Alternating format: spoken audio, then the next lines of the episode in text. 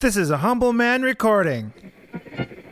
Scano, Sego, Ani, you're listening to the Red Road Podcast with Courtney Sky and Hayden King.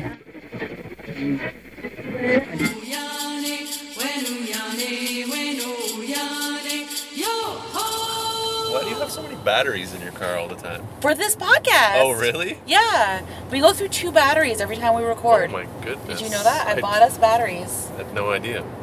I'm deeply invested in this podcast. Well, good morning, Courtney. Good morning, Hayden. How's it this morning? Good. Good. We're driving on uh, your fancy new car. Yep, first podcast in the new car. It's pretty exciting. It's a my feat of adulting. My I've become a person of debt. This is your first car, your first new car. Yeah, my first brand new car. Yeah. I've never had a brand new car before. Yeah, I mean it had 73 kilometers on it when I picked it up yesterday. So it's all you know, something happens to this car, it's all my fault. Red Road's doing well. We can Yeah. afford to buy a, a podcast car. I'm gonna hopefully this podcast takes off and I can write this car off on my taxes. I was su- I was surprised people were actually listening to the podcast. I am too. Hey, we have over 500 downloads on our first two episodes. Uh, that's terrifying to me. It is. I expected six people to listen to this. I did too. I genuinely like when we went through all the trouble to record the pilot, and then you were like, "Why would we advertise this?" I was like, "Well, we So- at, we should at least like tweet it." Yeah, a we should we should tweet it. Yeah. Uh, my Instagram stories are broken, so I can't. Like I'm half half on the media, uh, social media advertising for our podcast.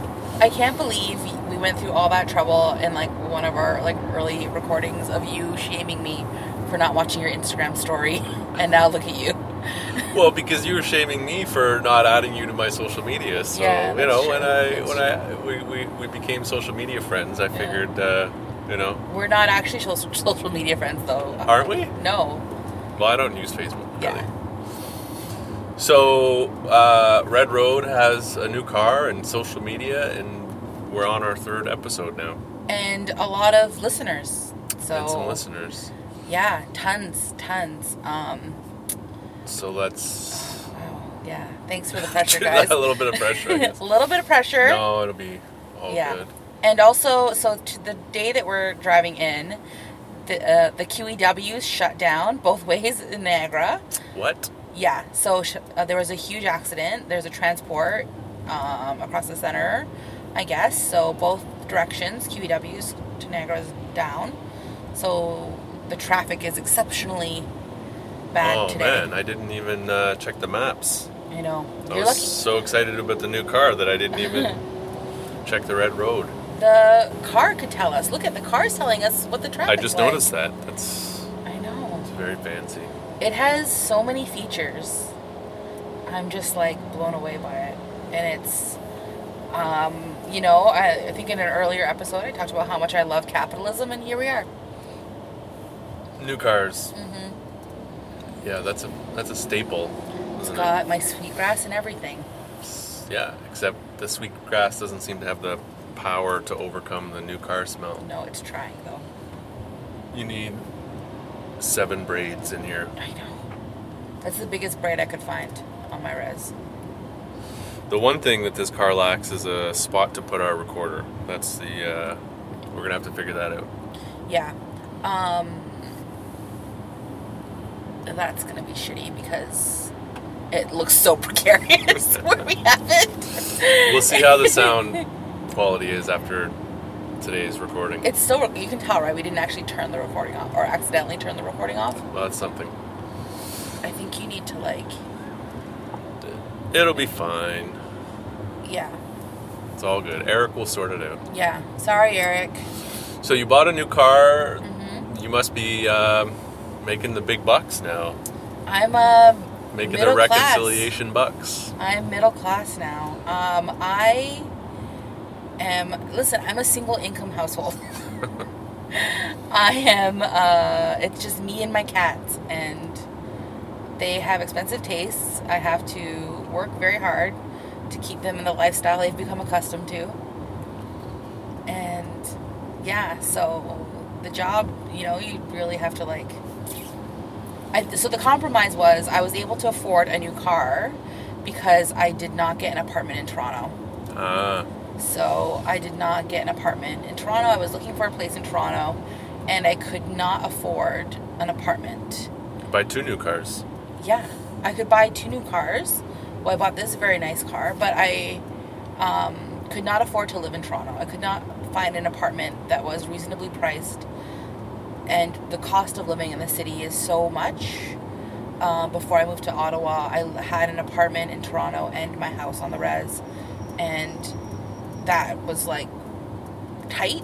And I coming back and couldn't make it work this time.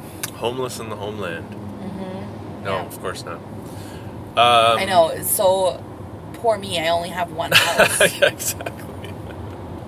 Uh, so this you've got a good you got a you got a decent job going uh, this Yeah. time. Last last podcast episode we started talking about some of your odd jobs. yeah, some of my weird jobs. It was honestly the highlight of the podcast for me. But we didn't even scratch the surface. no, I've had every weird job.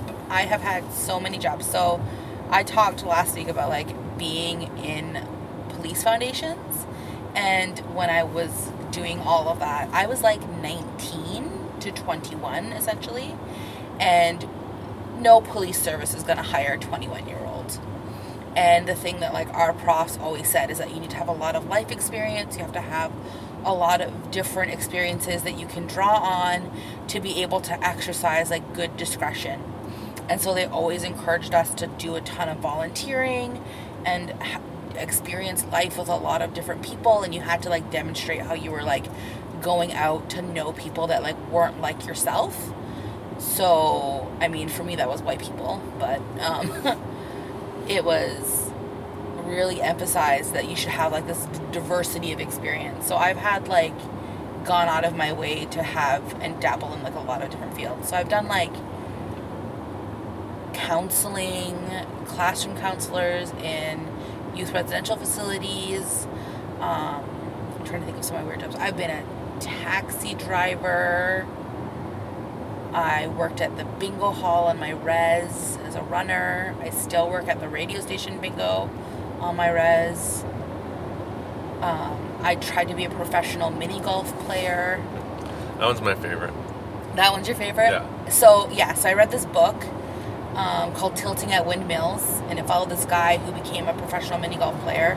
And I was just like, yes, this is like my new thing. I'm going to do this. And then for like three months, I like dragged my boyfriend at the time to like every golf, mini golf course in like the Hamilton area and got super good at mini golf.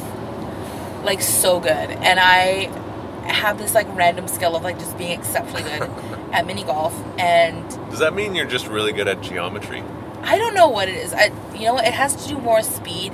The secret to mini golf in like an, an international competition is that they play on regulated courses. So there's like standard courses that you have to play, and then you can change the weight of the ball you're hitting.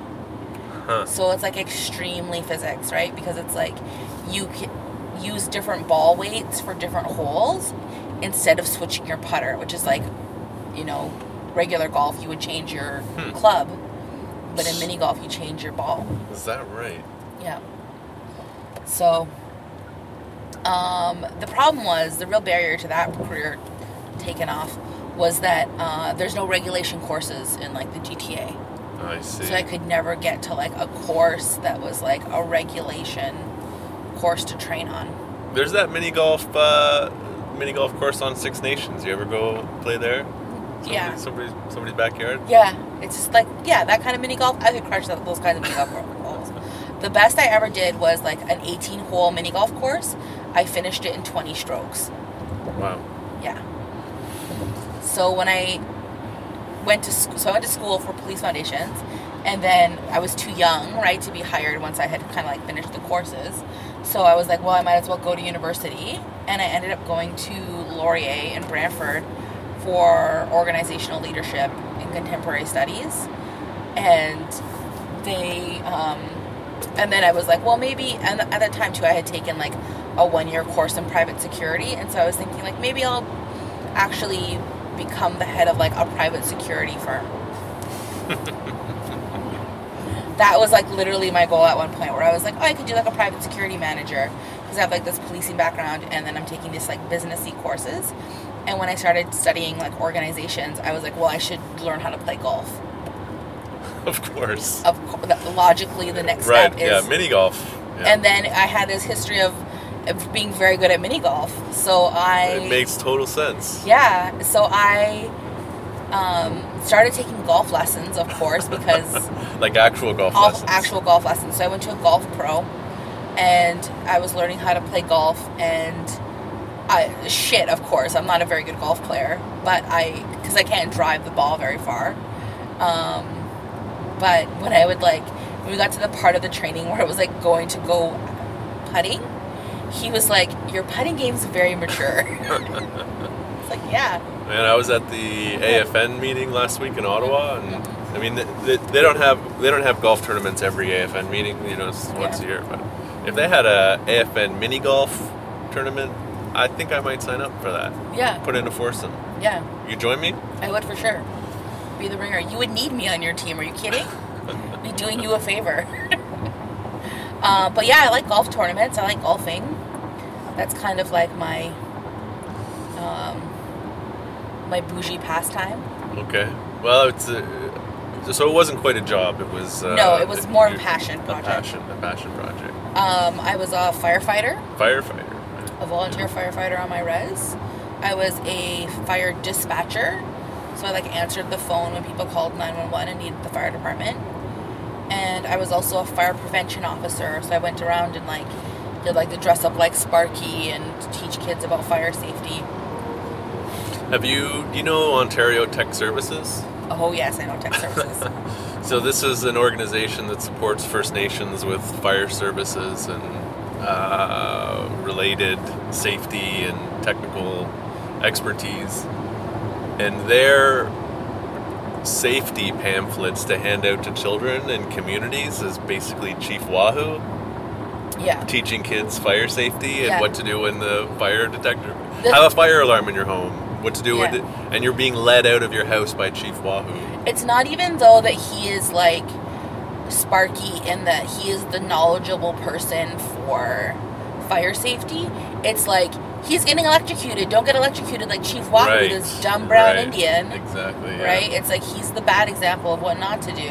But Tech, Tech Services is a First Nation organization. I mean, they produce this material for other communities, and it's deeply stereotypical. How did this happen?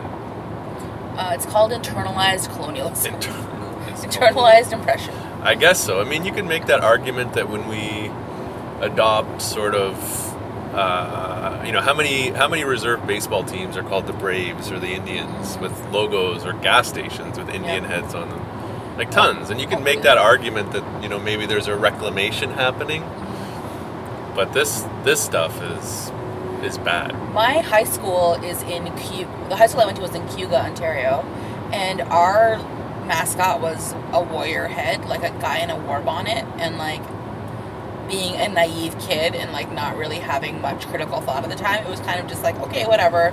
Didn't think too hard on it. Now it's like okay, that was fucked up. It was fucked up in retrospect. yeah. in retrospect, I don't know. I think being what it is. I, I- for me, I've sort of gone through this cycle where when I was a kid, I was like into it because I was thirsty for any sort of representation, like Blackhawks, whatever.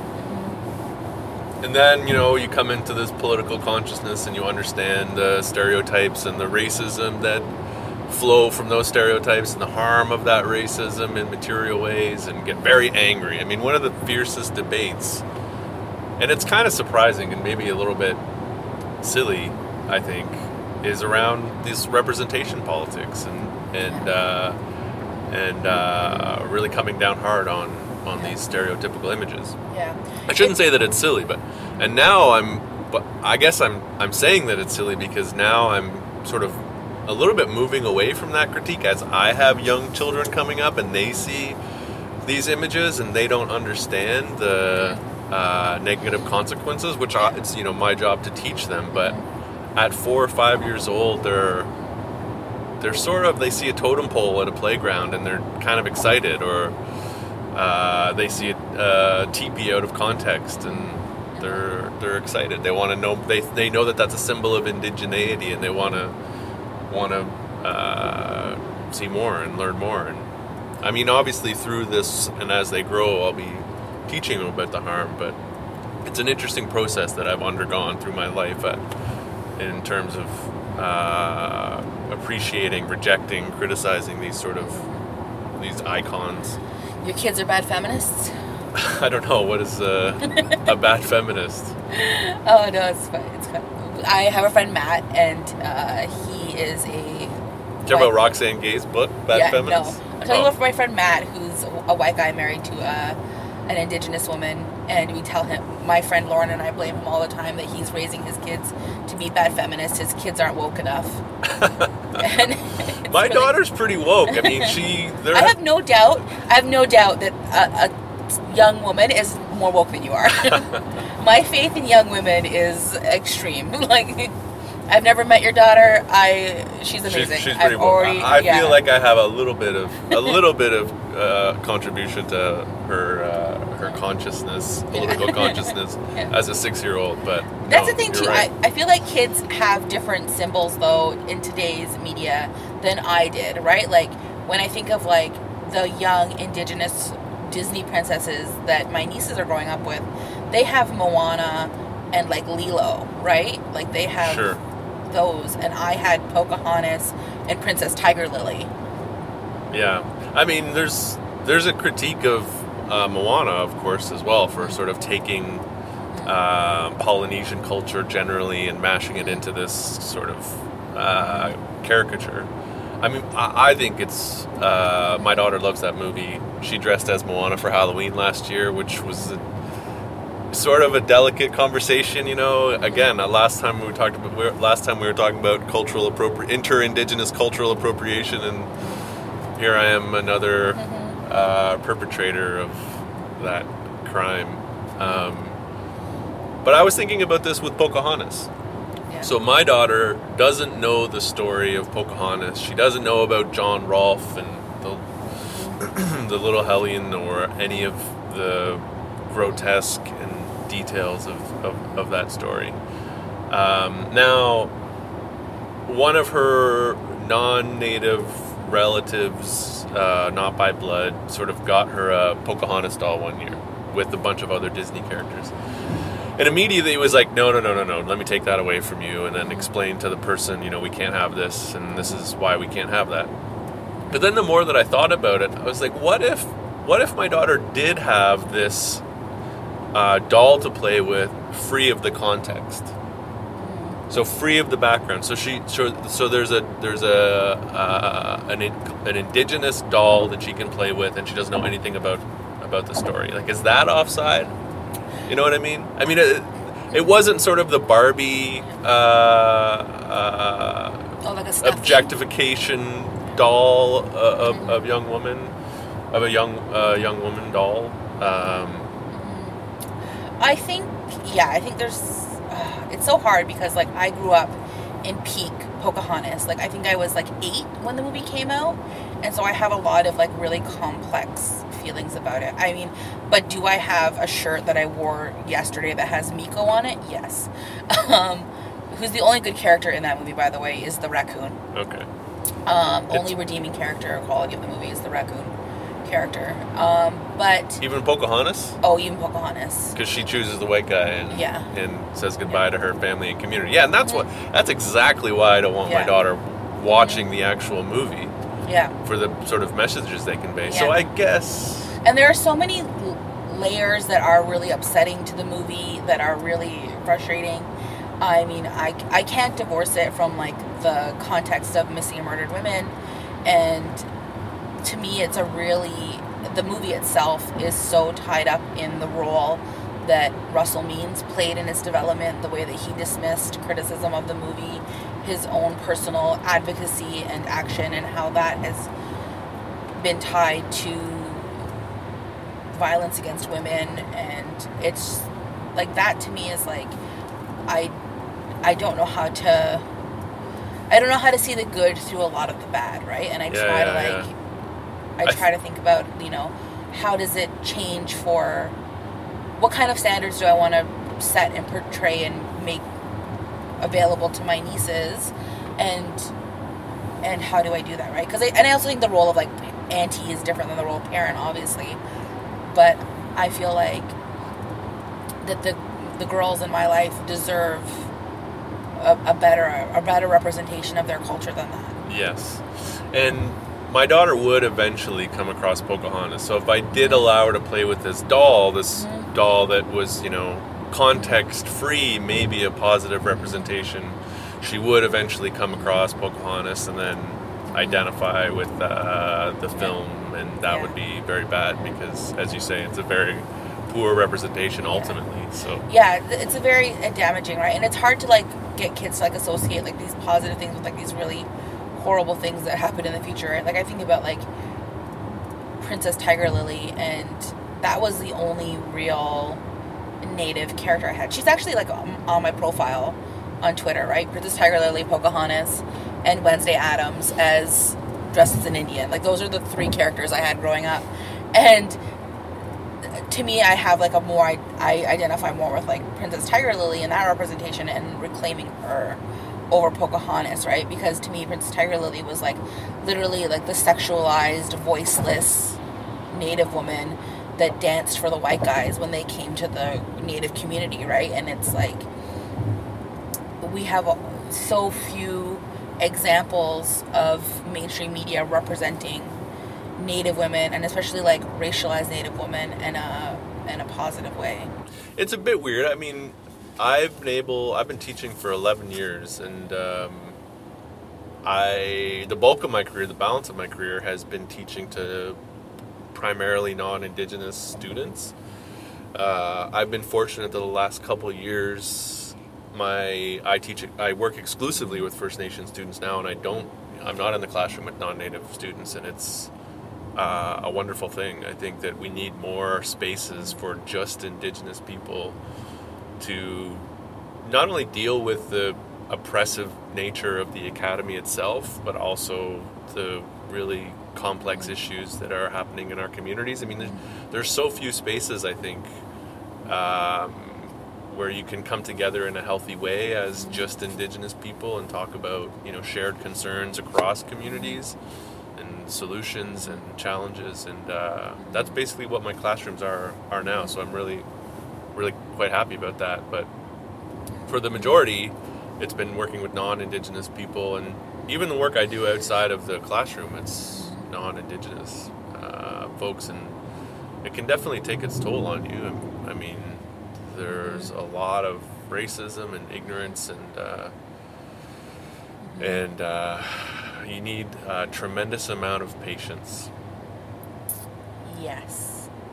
We actually worked on di- a different iteration of the same project, which was the Ontario Provincial Indigenous Cultural Competency course. No, I resigned from that. You resigned from it. Yeah. You were involved in it briefly. I was invited uh, onto. So this is basically the Ontario government wanting to include mandatory training or education for all of its civil servants.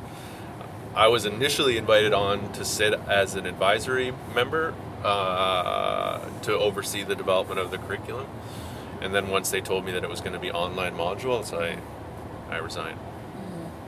And then you worked on it I worked on it before that. before that. Oh, Yeah. okay. So this is actually a commitment that came out of the Ipperwash inquiry. Right. Wow. One of those. Yeah, one of those recommendations, and it was uh, had gone through a number of different iterations. I actually did a version of it uh, before it got to the advisory panel stage. Hmm. I see. Yeah, I mean, in principle, it's a it's a good thing. I, Mm-hmm. generally, it's a good thing. I mean, Canadians are never going to change their behavior and how they think and act in the world unless they understand how they're implicated in ongoing colonization. Do you think so? I think they just become willfully ignorant instead of Ignorant? instead of ignorant. Yeah. Uh, well, I I think it's actually rare to turn a Canadian. Uh, it, it happens. It does happen. I've seen it happen. Um, and I see students and individuals move from being deeply racist to slightly less racist, you know, moderate racist. I don't know if that's progress. Um, but there are there are you definitely see some changes now. Whether or not it actually leads to them changing how they uh, think and act in the world, I mean, yeah, that's a really good question. I have a joke I've been working on for my stand up, which is basically like people want everyone to be perfect and I don't I'm willing to compromise on that. And if I think about like what I would hope men achieve, it's that I my favorite kind of men are anti-racist and benevolently sexist. because life is hard and if someone's going to be benevolently sexist, I'll take it. They'll open your car door, they'll buy you some dinners. I'll, I'm willing to compromise on that one. Um, which is a really bad joke, which is a part of my stand up. It is uh, not something I actually hold close to my heart. Yeah, it's it's one of my bad takes that I'm trying to develop into a joke. But no, I see that really with like um oh my gosh, with uh that APTN show, that Right, first First contact. Contact. Did you actually watch it? oh, of course not. I watched the first two episodes and then the reflection after the second episode, and it was so frustrating. And I see this all the time um, with you know with this cultural competency thing we're asked to develop, with generally the, the cultural competency work that's done by organizations. That there's this idea that you can just like expose people and give them that it's the onus is on indigenous people to meet some kind of standard of every Canadian that we have to then show and expose ourselves in a way to meet like a standard of legitimacy for human rights recognition that uh, each individual white person has a different threshold for. Right. It was And- like. yeah. Sorry, go ahead. No, go ahead. Uh, it was like those posters. I can't remember who who uh, designed them. Where they there was a side by side poster. There was a poster of like a resting face Indian who is like supposed to be angry and uh, disgruntled, and then beside it, it it said "Look again," and the and the Indian would be like smiling. Yeah. It's it's a it, it's the same sort of phenomenon, you know. It's Yeah. just like, listen, give us a chance. We're people too, and once you recognize that, you know, we're humans, then maybe you'll be less racist. and that's the whole thing with like this uh, the idea of like cultural exchange that has become almost part and parcel with the reconciliation trc kind of work right? Is that like oh if we continue to build this relationship then um then things will get better right? Part of it is you know these immersive experiences. So you go to these things and there's like people are like as like almost like a side event to a conference having sweat lodges and doing these kinds of things right? And it's like we actually don't need that right? And part of sweat lodges. part of good relationships is having boundaries right? Having some freaking boundaries. But no i've this is like because i work in like mmiw and like the social field there's been this huge emergence within like the last year or maybe year and a half where conferences or events or meetings if they're taking place in community, they'll have sweats either at night or in the morning or part of a pre-conference to available so that people can process and be a more trauma informed space around the conference. So we're talking about like very difficult activities. There's going to be an opportunity for for ceremony, right? And and doing those kinds of pieces. And so like um, I believe it's some of the um, inquiry, the national inquiry sessions. There has been an opportunity for family members or people that are impacted by the inquiry process to go and actually participate in sweats or shake tents and things like that. Shake tents? Yeah. This is ridiculous. Hmm. I do not believe that you should have sweats or shake tents for non-native people outside of ceremonial spaces. I don't know if it's for non-native people or if it's for like the native participants. Uh, I was at a conference recently where it was open to not like where sweats were open to non-native people. that's across the line, if you ask me. But the whole phenomenon, Mm-hmm. it, you're, and whether or not you can you can expose non-indigenous people, white people primarily to the to indigenous culture, ceremony, just knowledge, facts, basic Mm-hmm. facts, and they'll change their behavior is an unanswered question. I mean, I was recently invited to. Uh, this happened to me last week. Actually, I was invited to um, Collingwood, where I where I grew up in part, uh, to give a talk to this. Uh, basically, it was like a seniors organization. It was like 300 seniors were gathered at a church. It was very odd. It was very strange. Um, but I went because it was an opportunity to go back to, to Collingwood, see my brother, and and uh, I was going to bring my family and stuff. That didn't end up happening. But anyway, so I'm giving this talk on treaties. Um, very strange setting, very strange circumstances. But I'm giving this talk on treaties. It's two hours long. It's going well. Um, afterwards, the questions are actually great. Very engaged audience.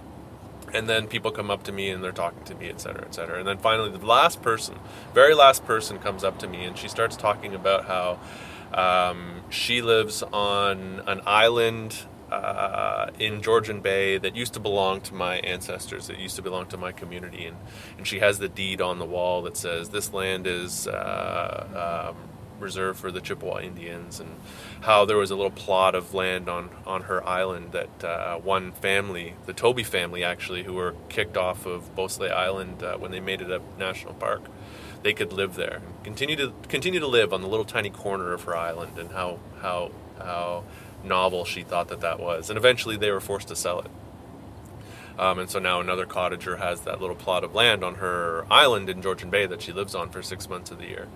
And she goes on with this story, and then she starts to tell me about how her career was actually a, as a child welfare uh, worker for the province. And on, on every Tuesday, she would go into court and she would argue why uh, Native women were unfit to be mothers and that their children should be in state care. And she's telling me all of this after we've done this you know two hour long presentation on treaties and settler colonialism and seemingly people get it and understand it um, and she expressed some guilt but she also she also recounted these stories very dispassionately and it was sort of a, uh, a difficult way to end that uh, meeting for me. And a strange thing happened where and it I don't know if it's ever happened to me before, but I was listening to this person talk. As she was talking about her experiences as a child welfare worker, I had just had this vision in my mind of her standing on the granite on some island in Georgian Bay, uh, and the wind picking up, and her being swept away by the bay. That's just what ha- that was just going on in my brain when she was telling me the story. It was it was it was it was like a vision. Um, and uh, I told it to a friend, another friend, and, and she said that maybe it's a prophecy, and I actually, I hope maybe, uh, maybe it is. Um, but it was just an example. It was just one of those examples where you think that you're getting through to people. Yeah. And um, you're really not. That's a really intense story. An intense experience to have. Yeah, yeah, yeah. I mean, it's it's um, like I said, I've been doing this for a decade, so there's all kinds of stories like that. But that one was unique, I think, um, yeah. Yeah. and uh, troubling. Yeah. I definitely, yeah, and I definitely see that, right? And I see this like danger, and I and I think about that myself, right? At the the field that I work in, and kind of having this ability to affect change and influence over some of these circumstances, right? These situations where this happens, right? And I'm definitely, uh, you know, a person still seen as like, you know, starting my career. I'm going into my sixth year of working in policy, and I'm a, you know, a senior now, which is its own milestone in itself. But like, there's definitely this idea that there are people that know better, and that when things like these cultural experiences are the things that are recommended by elders or recommended by the community and part of my job becomes just like implementing what the community is voicing what they want right? And they want these things available to them. And you try and then there's me as a mohawk person trying my best to facilitate within white structures what Anishinaabeg people are, are are saying that they want to have take place right? And it's like okay well here's what we're doing and I ended up teaching a bunch of white people how to fold tobacco ties a couple weeks ago, and I was like, I don't know what your story. Thankfully, Hayden was there to talk to me about like uh, what tobacco means to Anishinaabe people, so I didn't end up having to do like a weird blend of what I know as a Haudenosaunee person and, and what has been given to me by Anishinaabe people. What was really heartening for me was when I actually got to that event where I needed to, uh, where we had done this preparing of the tobacco ties, um, Elder Gertie Beaucage was there. And she is one of the people who has been supportive of many people's journey and understanding of culture. And, and I've definitely worked with her in the past on a number of different work type things. And so it was really lovely to have her there. But it's like, I don't know, right? I don't know how to say what we're going to what we have been trying to do for so long which is this like exposure and understanding relationship building and then you see something like first contact Yeah. that so starkly shows how ineffective that is Right, right. that if we were able to do like 'cause they spent 28 days with those people right most of these cultural competency things are like two hours Yeah. an afternoon maybe three days if you're lucky you get to spend that much time with someone and talk to them about what indigenous people are who we are and what our experience has been and to just be shown how the extreme version of that is ineffective is really it, it validated what i've suspected for a long time. And now i've been thinking about like how do we change it and what becomes different. And part of me is just to the point of frustration where it's like we need to link this to job performance outcomes. We need to be able to set performance standards for all employees when it comes to what they're expected to do with their practices to set guidelines for um, what people have their their ability to demonstrate discretion on you know I, I, what they should be involved with when it comes to making policy. what they should be involved in, but also what the standards of their practice are. And I think that that comes from like a very, especially in like you know my experience in like a mainstream setting, is it comes from buy-in from leadership, right? So if leadership is saying this is what we expect to see from our organization and our people, I don't really, it doesn't really matter what people have in their hearts, right? It doesn't matter what people have in their hearts or what they see happening that way. They'll just do it anyway because it's what's expected to them from their job because they it's we live in a capitalist society and people have to make money. So if they're expected to do something because it's an expectation of their job, they'll do it whether or not they believe it or not. Right. And so I think that is what kind of like compromise I've come to, or at least kind of way that I can understand this is like, how is this actually like You're how, just- how is it tied to someone's money? Right. How are you tying it to their money, their ability to get money, and that will be the actual thing that will con- convince most people Right. To actually change their behavior. You're talking about institutionalizing anti-racism. Yes, something like that. Uh, But we don't call it anti-racism Sure, of because course. anti-racism is necessarily or sometimes politically exclusive to indigenous people. institute institutionalizing reconciliation. Structural change. Structural change. Structural. Yeah, institutionalizing reconciliation. I don't like don't like the sound of that, but No. I I hear what you're saying. I think that uh, how do you then you end how up do with you then you end up with the rights recognition framework. yeah. Um, yeah, yeah, yeah. No, that's. I mean, it's a, it's a, it's a cynical take, but it's. I mean, we both have experience doing this work, and I do wonder about the sort of positive examples. Um, you know, we're coming back to talking about representation, but you look around. I mean, Jeremy Dutcher just won the Polaris Prize. He's one of, I think, three other Indigenous artists that have won it in the past five years, or four other Indigenous artists. Um, we have Tanya Tagaq on the um, Giller long list. Uh, I, I think that there's, in the past two years, Indigenous writers, musicians, artists, poets have won every possible prize there is to win. Um, and it's something to celebrate. You know, we're all like, this is this is deserved. Canadians finally, you know, in some quarters at least in the in the uh, arts are are recognizing the um, the the value and sophistication and brilliance of Indigenous work. But I wonder also if this is sort of a is if this is sort of a technology of settler colonialism. And again, I, I did say that this was going to be cynical, but um, it's sort of on the fly theorizing, I guess, of of settler colonialism. But if if we do uh, see these as genuine acts and genuine uh, offerings by Canadians, by Canadian institutions, then you have to say that that is recon- recon- reconciliation. No, you have to say that like things are improving. That these are these are good examples that we're moving forward together in a good way. Uh, but I also can't help thinking about how a lot of settler colonialism has to do with appropriating indigenous symbols, indigenous ideas, indigenous work.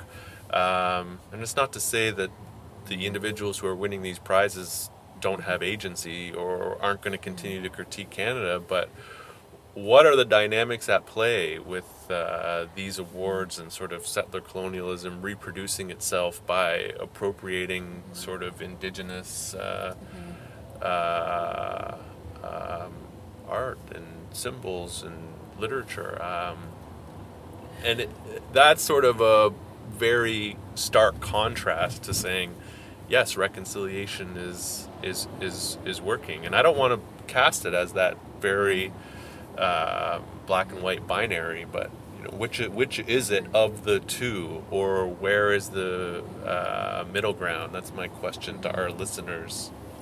I think it's yeah, it's a hard thing to to think about, right? Because I think that while there's a lot of people that are saying like yes this is you know the people who are most engaged in the conversations or feel like they personally have had an ability to influence or affect change or develop relationships for themselves are ha, would say right that things are going really well and people that have a lot of access and, and uh, agency around situations.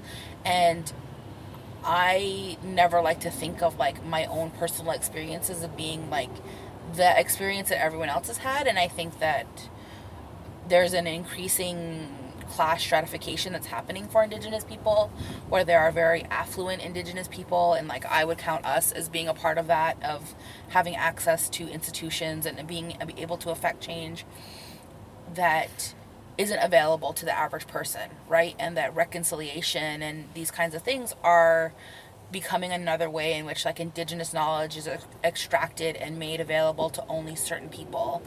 You know like the whole push for indigenous languages and how it's becoming institutionalized into universities right and the only way that like a lot of people might be able to have access to is to uh, go to a university and how many barriers exist for so many native people to be able to access a university setting right versus like it's just becoming another thing that's extracted from us, right? And that becomes marketed and sold back to us, our own culture, right? Our own languages.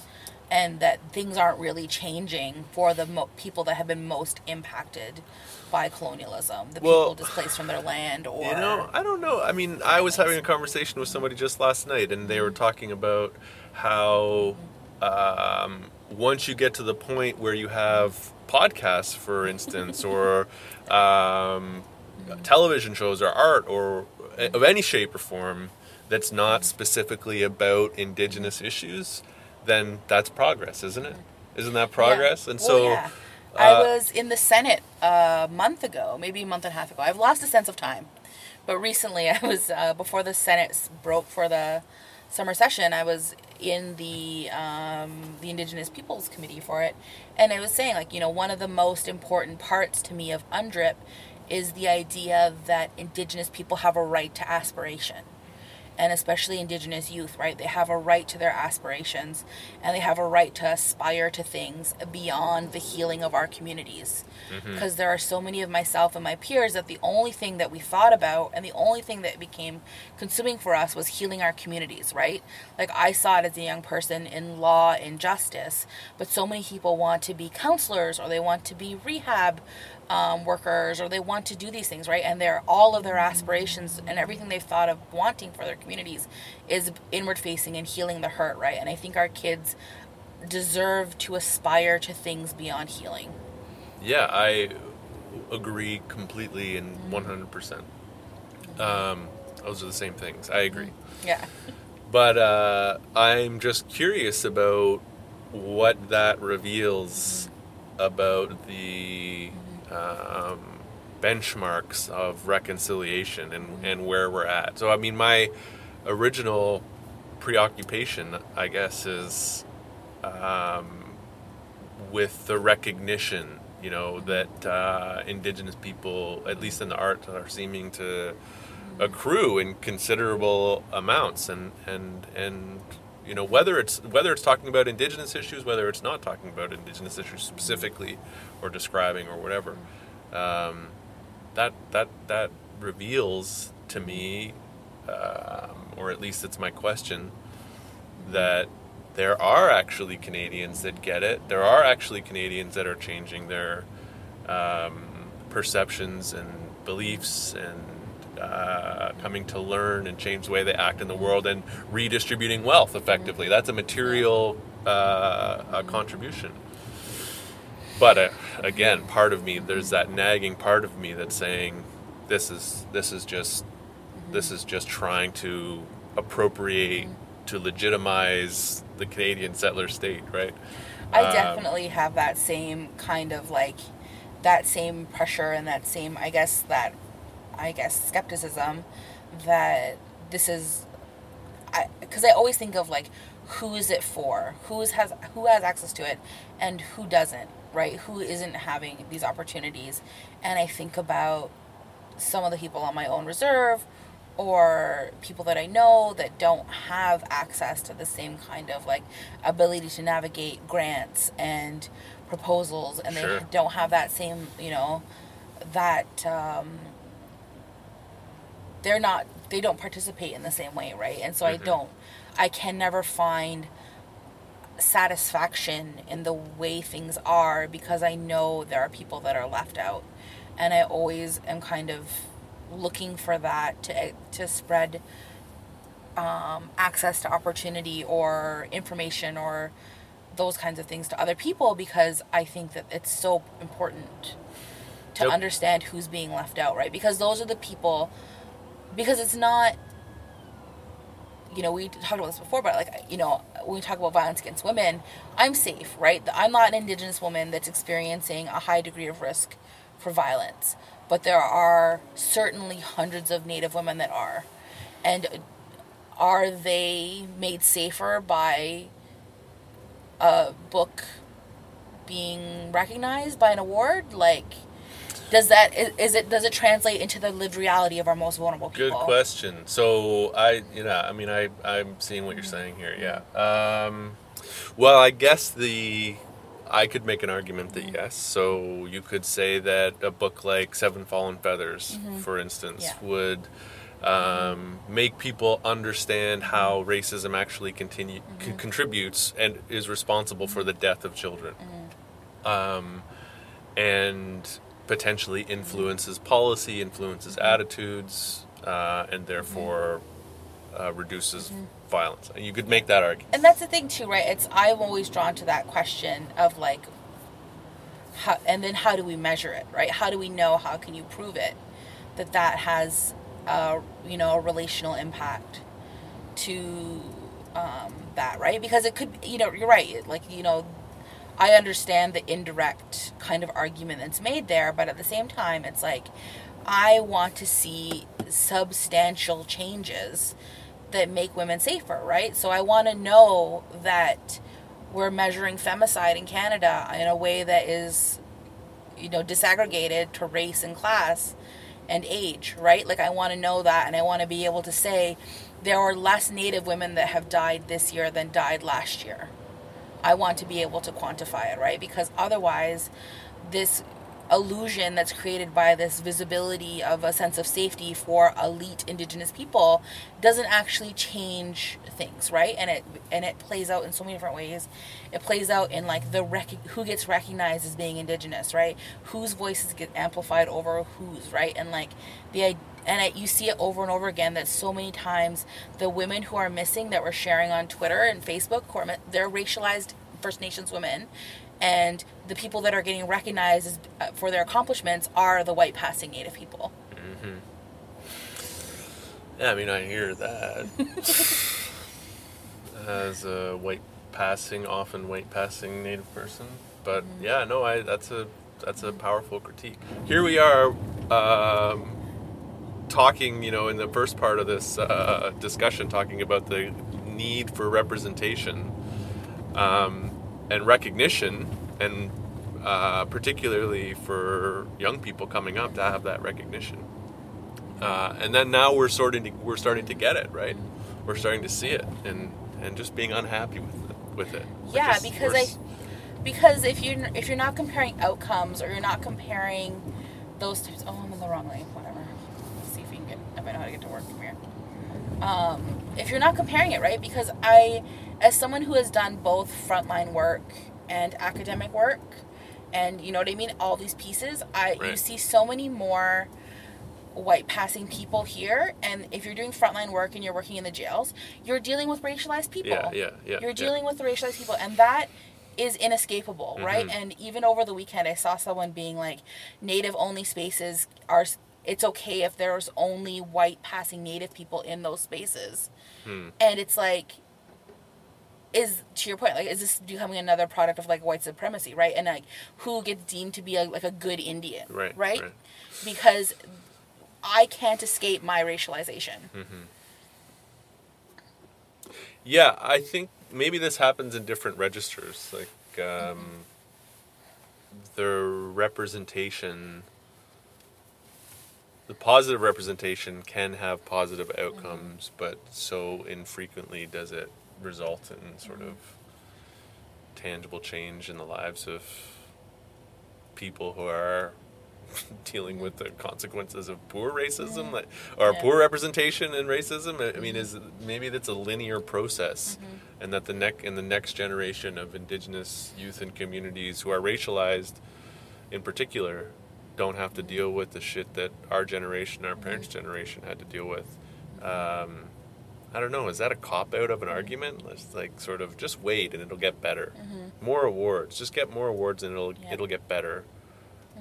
But you sort of have to sacrifice this current generation. yeah you have to sacrifice the current generation and you have to also sacrifice like you have to do that and i that's something that i've never been satisfied with doing right it's like i'm not willing to say like you know especially in the way that that argument has always resulted in the disposability of native women. Mm-hmm. Because it's all you know the focus on the next generation the focus on youth the focus on that ignores has historically ignored women, right? And the role, especially the role of mothers when it comes to things like child welfare intervention, right? People are like, you know, we're, we're going to save the kids, we're going to save the kids. And, and then you destroy mothers who have experienced violence themselves, maybe grew up in the system, are product of residential schools. They come out with not having any skills. And we're like, well, no, we're just going to focus on the kids. And then the, there's this generation of parents that are no longer supported and, and are just seen as disposable Mm-hmm. and I've worked with enough women who have had their kids taken away from them to know how traumatizing and damaging and shameful that is for them and that they deserve a system that's more responsive to them and treats them with some basic dignity and understands their experiences as well right like yeah, yeah. I mean, I think, yeah, I, I, I think that there are, can be simultaneous time frames for progress and transformational change. Um, I, I guess, you know, what we're seeing is and it's a fine lack as long of- as it's the white people Right. the white natives that are getting it first Yeah, yeah. No, I I think that because that's part of the. because I, it's easy for them I think that this was part of what I was going to say next. Uh, w- wondering what the connection is between. This sort of positive representation and any material change. I mean, if we do, Mm-hmm. is it is it? Uh, oh, fuck, you interrupted me, and now I've I lost know. my train. of thought. I know because well, it's because Well, I wasn't. easier, I was trying to get my critique through there. No, I think no, we were going into. no. Well, I was Yeah. agreeing with you. I was Um, agreeing with yeah, you. we do agree. This is the problem. We agree. Well, actually, so I'm not even sure. on this, and we're just arguing for no point. Um, Because like that's the thing too, right? It's just like Well, I'm just trying to think it through and Yeah, and, okay, and ahead. think it I'll- I'll through. Well, no, don't don't shut up. I mean, I'm I'm just trying to think it through uh, uh, whether or not all this positive representation is in the service of settler colonialism or not. And when we say that there's no material change happening, and when we say that it's mostly white passing Indians, um, then you know whether we're talking about a time frame of now or next generation, it's it's it like I think the answer is probably the latter. You know that it that it's that is not leading to positive change. But I'm I'm I'm not entirely convinced, and I'm not entire I'm not willing at this point to say that my career in educating white people about indigenous issues has been worthless uh, at this point. Um,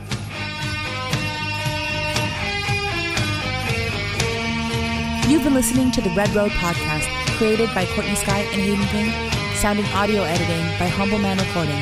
Find us on Twitter, Instagram, Google Play, SoundCloud, and iTunes. I've been driving in my Indian car the pound of the wheels